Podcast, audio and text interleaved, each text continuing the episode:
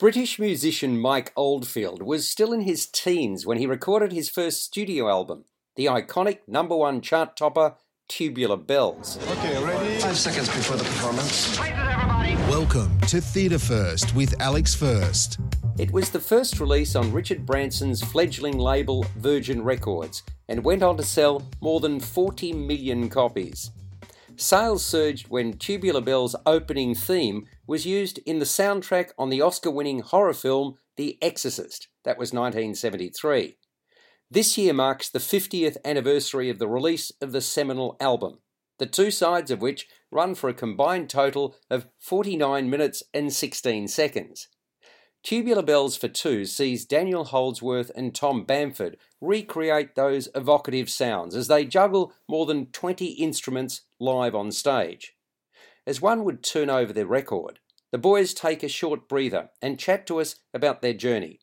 Nearly 15 years ago, Daniel and Aidan Roberts ventured into the unknown at a pub in the harbour city as part of Sydney Fringe.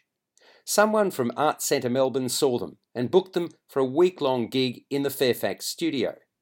The show has now been performed nearly 500 times in close to 20 countries throughout the UK, Europe, the United States, Australia, and New Zealand. Tom Bamford replaced Aidan Roberts in the lineup in 2017.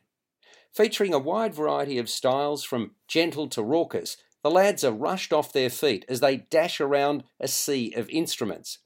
The stage is set up with a large golden pipes as its most appropriate centerpiece. Keyboards, guitars, bass, drums, flute, and more are all part of the repertoire, which ranges from the melodic to the frenzied.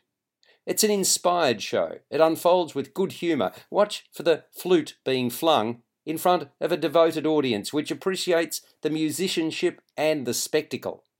Just like Oldfield himself, who did something decidedly left field five decades ago, Tubular Bells for Two started with the unconventional and continues to resonate.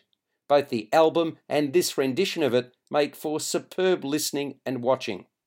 Australian tour dates can be found at tubularbellsfor2.com. Jump on board, for according to the boys, 2023 will be their last hurrah replicating the complete sounds of tubular bells. You've been listening to Theatre First with Alex First. Available at Apple Podcasts, Google Podcasts, Spotify, iHeartRadio, or your favourite podcast player. You can also stream on demand at Bitesz.com. This has been another quality podcast production from Bitesz.com.